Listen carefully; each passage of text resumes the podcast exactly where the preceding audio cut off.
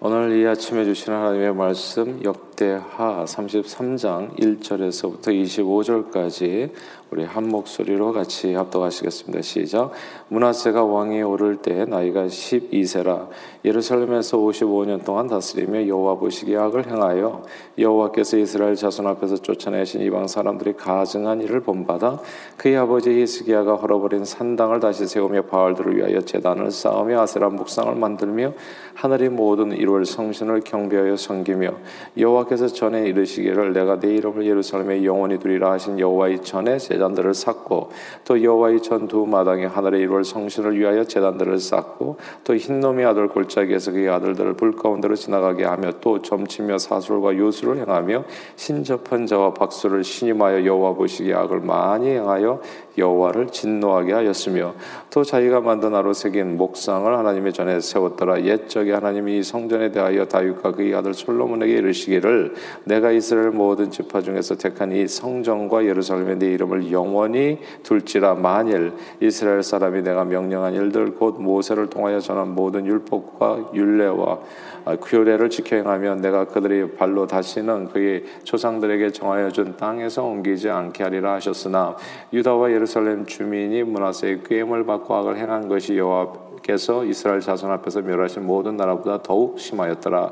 여호와께서 문하세와 그의 백성에게 이르셨으나 그들이 듣지 아니하므로 여호와께서 아수르 왕의 군대 지휘관들이 와서 치게 하심에 그들이 문하세를 사로잡고 쇠사슬로 결박하여 바벨론으로 끌고 간지라.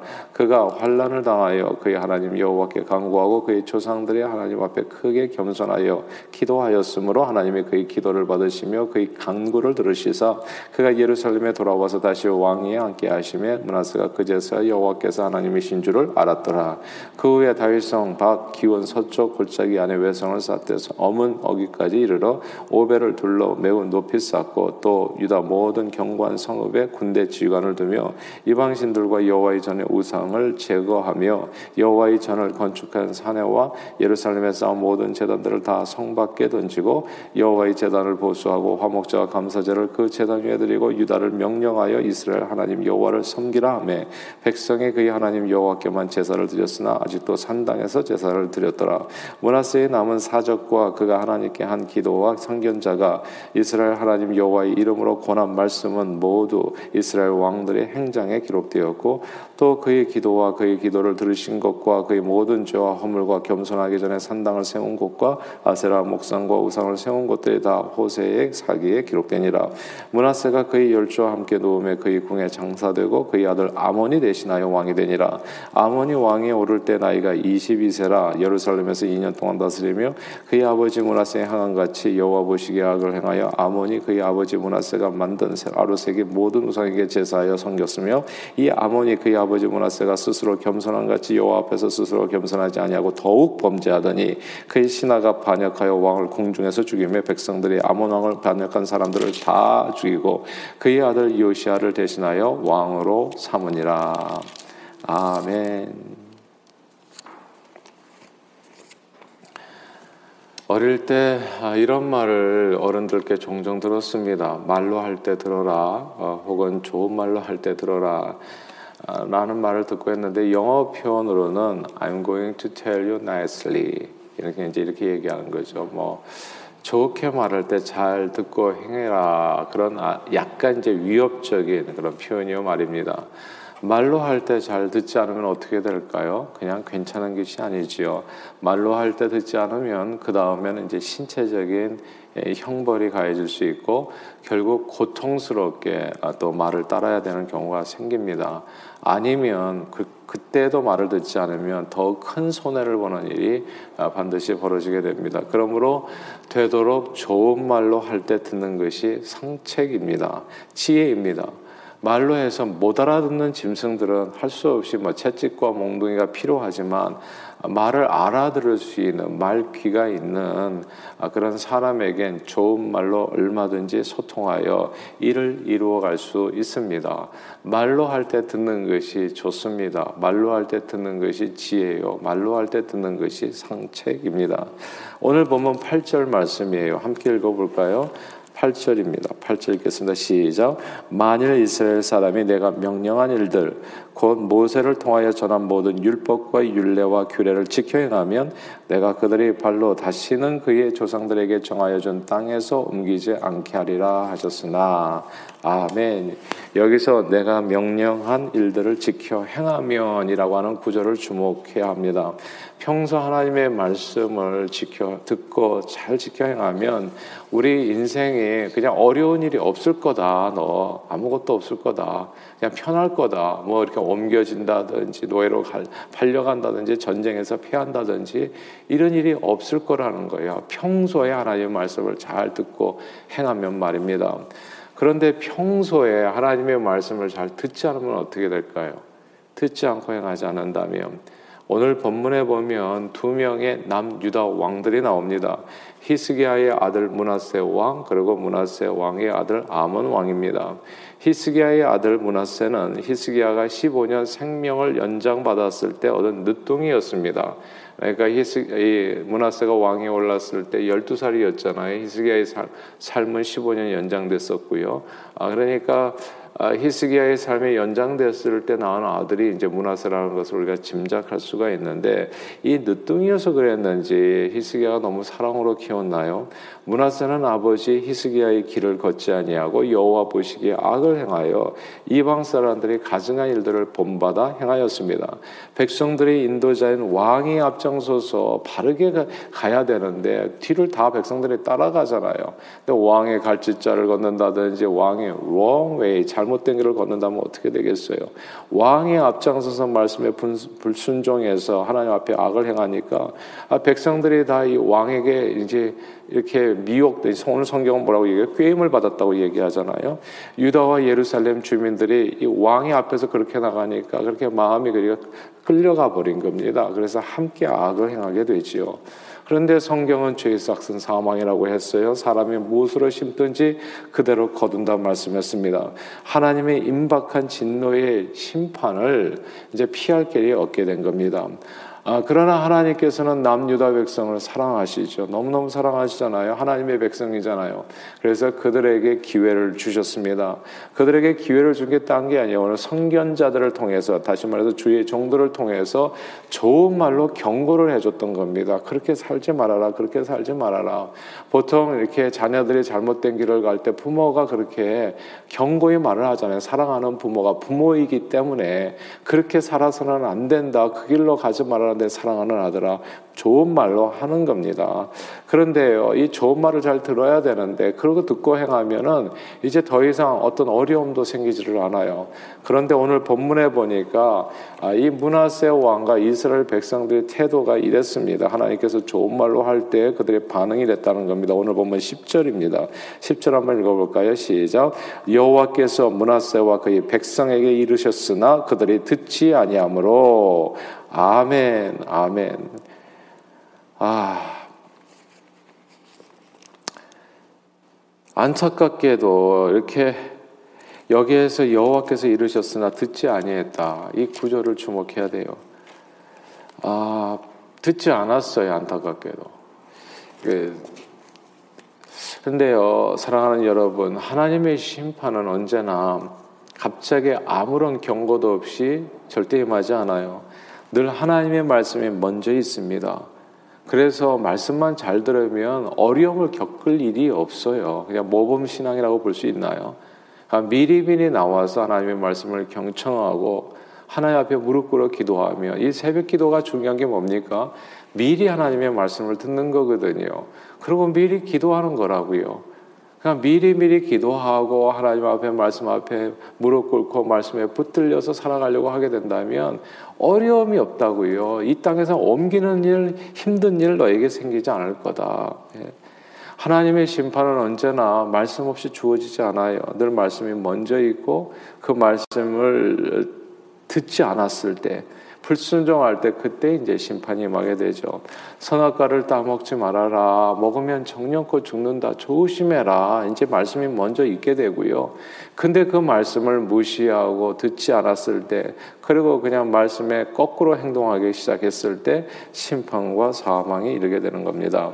그러나 안타깝게도 사람들은요, 관을 보기 전에는 눈물을 흘리지 않는다고 하나님께서 좋은 말로 할 때 잘 듣지 않아요. 아담도, 아담과 하와도 그랬었고요.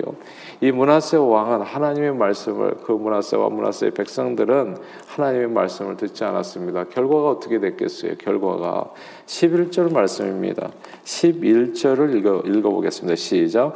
여호와께서 아수르 왕의 군대 지휘관들이 와서 치게 하심에 그들이 문하세를 사로잡고 쇠사슬로 결박하여 바벨론으로 끌고 간지라.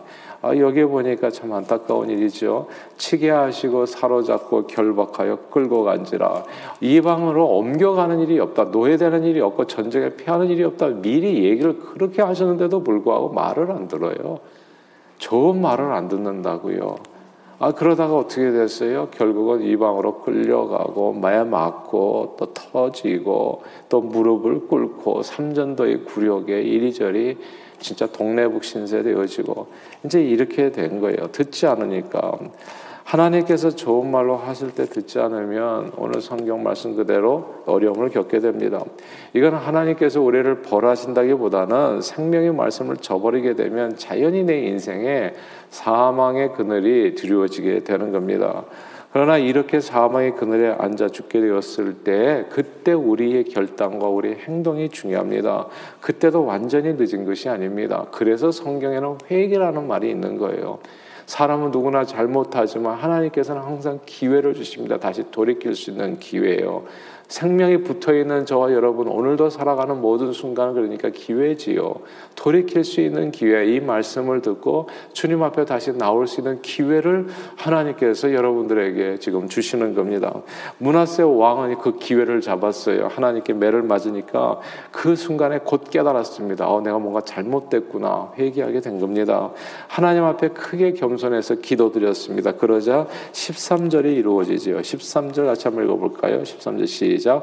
기도하였으므로 하나님이 그의 기도를 받으시며 그의 간구를 들으시사 그가 예루살렘에 돌아와서 다시 왕위에 앉게 하심에 문하세가 그제서야 여호와께서 하나님이신 줄을 알았더라. 아멘. 여기서 하나님께서 그의 간구를 들으시사 다시 왕에 앉게 하심에 그제서야 문하세가 여호와께서 하나님이신 줄 알았더라라는 이 구절을 주목해야 됩니다. 하나님의 말씀을 듣지 않고 헤매일 때 자신의 죄악과 어, 그리고 그다음에 교만을 깨닫고요 회개하고 돌이키게 되면 하나님께서는 언제나 미쁘시고 의로우세요. 그래서 우리 모든 죄에서 불의에서 우리를 깨끗게 하십니다. 우리를 용서해 주셔서 정말 이름 번씩 일곱 번이라도 용서해 주셔서 우리 뭐 이런 모든 것을 회복해 주시고 구원해 주십니다. 인간은 연약해 서요 늘 갈짓자를 걷게 됩니다. 늘 주님의 말씀을 때때로 듣지 아니하고 주님을 떠나서 배반할 수 있어요. 그렇기 때문에 우리 인생에 그러면 사망의 그늘이 드리워지게 되고 어려움을 겪게 되죠. 근데 어려움을 겪는 게 중요한 것이 아니라 그 순간에 돌이키는 게 중요하죠. 주님께서 내리는 이 형벌 앞에 깨닫고 돌이키기만 하면 징계 앞에 하나님 내가 잘못됐습니다. 나를 용서해 주십시오 하고 돌아오기만 하면 다시 back on track. 주님의 은혜 가운데 왕위가 회복된다고요. 왕위가 우리의 하나님의 자녀되는 권세가 다시 회복되고 구원의 축복을 온전히 누릴 수 있게 됩니다. 하나님께서 징계하신 것은 마치 사랑하는 아비가 자식을 징계한 같이 애초부터 당신의 백성들을 멸망시키고자 하는 의도는 일도 아니었다고요. 그게 아니었기 때문에 뒤늦게나마 말씀을 듣고 돌이키고 회개하게 되면 모든 게 다시 형통케 되어지는 겁니다. 그 이제 우리가 성경에서 볼 때 얼마든지 그런 예들을 많이 보게 되잖아요. 아, 대표적인 케이스가 아마 다윗이 되지 않을까 싶고 또 대표적인 케이스가 베드로가 되지 않을까 싶어요. 잘못할 수 있어요. 예수님 배반할 수 있고 하나님의 마음을 아프게 할 수 있다고요. 그러나 하나님께서 이 목숨을 주신 것은 기회라고 다시 돌이킬 수 있는 기회. 돌이켜서 회개하라 그러면 어떻게 된다고 천국이 이루어지게 되는 겁니다. 하나님은 우리가 돌이키기를 원하는 것이지 그냥 죄악 가운데 멸망하는 걸 원하지 않으십니다. 그런데 만약 하나님의 말씀을요 끝까지 듣지 않으면 어떻게 될까요? 끝까지 듣지 않고 거부하면 어떻게 될까요? 문하세의 뒤를 이어서 왕이 된 사람은 그의 아들 아몬이었습니다. 아몬은 그의 아버지 문하세와 똑같은 잘못을 답습하지요. 하나님의 말씀을 저버리고 모든 우상들을 섬기며 악을 행했습니다. 그리고 아주 비슷해요. 모너스처럼 아마 형벌이 또 주어졌던 것 같아요. 그때 이제 어, 먼저 주의 종들이 경고를 했겠죠. 아, 그리고 나서 경고를 또 듣지 않으니까 형벌이 주어졌겠죠. 근데 형벌이 주어졌을 때 아몬은 아버지와 다르게 행동했습니다. 그것이 23절입니다. 23절 읽어볼까요? 23절 시작. 이 아몬이 그의 아버지 문하세가 스스로 겸손한 같이 여호와 앞에서 스스로 겸손하지 아니하고 더욱 범죄하더니 야 이게 문제인 거예요. 네. 더욱 범죄한. 여기에서 아몬이 아버지처럼 행하지 않고 더욱 범죄했다. 앞부분은 아버지하고 똑같았어요. 죄를 지는 것까지는. 근데 아버지는 회개했고요. 자식은 회개하지 않았어요. 하나님께서 말로 할 때 들어야 되는데 듣지 않았고, 그 다음에 적절한 회초리로 징계를 하시는데, 징계를 하실 때 아버지 문화세는 돌이켰거든요. 근데 아몬은 그 징계조차도 무시하고 회개하고 돌이키지 않습니다. 더욱 범죄했다. 더욱 범죄에 몰두했어요. 그러면 어떻게 될까요? 그러면 이렇게 되는 겁니다. 24절이에요. 24절 읽어볼까요? 24절 시작. 그의 신하가 반역하여 왕을 궁중에서 죽이매요. 신하가 반역해서 왕을 궁중에서 죽였습니다. 구데타. 예. 좋은 말로 할 때 들으면 좋은데 만약에 듣지 않으면 징계가 와요. 그럼 징계하면 징계를 받게 되면 그때 회개하면 돼요. 근데 회개조차 하지 않으면 어떻게 될까요? 그럼 끝은 사망인 겁니다. 죄의 삯은 사망. 아, 이스라엘의 초대 사사인 엘리 제사장에겐 홉니와 비느하스라는 두 아들이 있었습니다. 마지막 사사죠. 이스라엘의 마지막 사사인 엘리 제사장에겐 홉니와 비느하스라고 하는 두 아들이 있었습니다. 이들은 이스라엘 지도자의 아들이라고 하는 권세를 아주 못되게 휘둘렀습니다. 하나님의 제사를 업신여기고 치부하고 그러니까 그 뭐 제물들을 갖다가 in my pocket하고 그리고 여인들을 범했습니다. 하나님께서 선지자를 통해 가지고 하나님의 사람들을 통해서 좋은 말로 타일렀지만 또 아버지를 통해서요. 저들은 하나님의 말씀을 듣지 않았습니다. 끝까지 듣지 않았어요. 한두 번 안 들은 게 아니라 마지막 순간까지. 그러자 전쟁터에서 하루아침에 두 아들이 다 목숨을 잃게 되고 가문은 완전히 멸망하게 됩니다. 그러므로 하나님께서 징계하실 때 성경은 얘기하죠. 너희 마음을 강팍하게 하지 말라고요. 너희 마음을 강팍하게 하지 말고 하나님께서 이런저런 하나님 말씀에 순종하지 않고 나갈 때 하나님께서 맴매하실 때 마음을 강팍하게 하지 말고 늘 회개하고 돌이키라고 성경은 말씀하는 겁니다. 그때 돌이키는 것이 지혜로운 행동입니다. 삶의 어려움이 닥칠 때에는 늘 겸손히 자신을 낮추어 오늘 본문의 문화세가 가르쳐 주는 게 그거잖아요. 자기를 낮추어 하나님께 강구하고 하나님을 의지하는 것이 지혜입니다. 그러나 그보다도 더 좋은 길이 있죠. 가장 좋은 길은 오늘 저와 여러분들이 함께 읽어서 본문 8절의 말씀처럼 좋은 말씀을 주실 때 잘 듣는 겁니다. 그러면 어려움을 애당초부터 겪을 일이 없어진다고요. 말로 할 때 잘 들으면 잘 들으면 하나도 짐승처럼 채찍을 맞을 이유가 없습니다. 그러나 말씀을 듣지 않으면 어떻게 되겠어요? 성경은 말씀을 듣고 행하는 자는 반석에 세운 집처럼 흔들리지 않고 말씀을 듣고 행하는 자에게 복이 있다 하셨습니다. 했습니다. 좋은 말로 할 때 듣는 것이 언제나 상책입니다. 지혜입니다. 좋은 일입니다. 그러므로 오늘도 이 새벽에 주님 앞에 나와 말씀을 듣는 여러분 모두를 주님의 이름으로 축복합니다. 진짜 참 잘 오셨어요. 말씀을 듣고 행하는 것이 생명의 길인 겁니다. 말씀을 듣고 행하면 성경은 약속해 주잖아요. 그 행사가 다 형통한다고. 어려움을 겪을 일이 애초부터 없다고. 보세요. 다윗이 말씀을 듣고 순종했다면 그의 아들 압살롬에게 당할 일이 있었겠냐고요. 없다고 애시, 애시당초 그런 재앙은 오지도 않아요. 말씀을 읽고 듣고 듣고 순종해서 간음하지 말라, 산인하지 말라. 안 하면 되는 게 안 하면 그러면 시절을 쫓아 과실을 맺고 그 행사가 다 형통해지는 겁니다. 그러나 이 말씀을 듣고 행하지 않으면 어떻게 돼요? 당연히 어려움을 겪게 되는 거죠. 아들 압살롬이 일어나가지고 그냥 나라가 쪼개지고 많은 백성들이 그 와중에서 죽게 되고 구데타가 일어나고 이제 이렇게 되어지는 거예요. 그러나 그때가 중요합니다. 그때 엎어져야 됩니다. 하나님 나를 용서해 주시옵소서 회개합니다. 그러면 하나님께서는 다시금 회복시켜 주십니다. 그 회개할 때 하나님께서 우리 회개의 눈물을 보시고 하나님께서는 잃어버린 모든 축복을 다시 왕위를 다시 복구해 주시는 겁니다. 그러나 다시 말씀드려요. 좋은 말로 할 때 듣는 게 상책입니다. 그러므로 오늘 이 새벽에 주님 앞에 나와 말씀을 듣는 여러분 모두를 축복해요. 말씀을 듣고 행하면 그 행사가 다 형통해집니다. 오늘도 그러므로 말씀에 붙들려서 말씀에 순복하심으로 말씀 앞에 형통한 축복을 온전히 누리시는 저와 여러분들이 다 되시기를 주의 이름으로 축원합니다. 기도하겠습니다. 하나님 아버지 오늘 이 새벽에도 하루를 시작하기 전에 하나님의 말씀을 듣게 해 주심을 감사합니다. 말씀을 깊이 듣고 말씀에 순복하여 말씀의 인도함을 받아 형통한 오늘 하루가 되도록 축복해 주옵소서. 때로 말씀을 벗어나 헤매일 때에도 늘 겸손히 자신을 낮추어 죽게 돌아와 회개하며 기도하게 해주시어 잃어버린 축복들을 다시금 언제나 회복하고 주의 영광을 위해서 존귀하게 쓰임받는 저희 모두가 되도록 은혜를 주옵소서 예수 그리스도 이름으로 기도합니다. 아멘.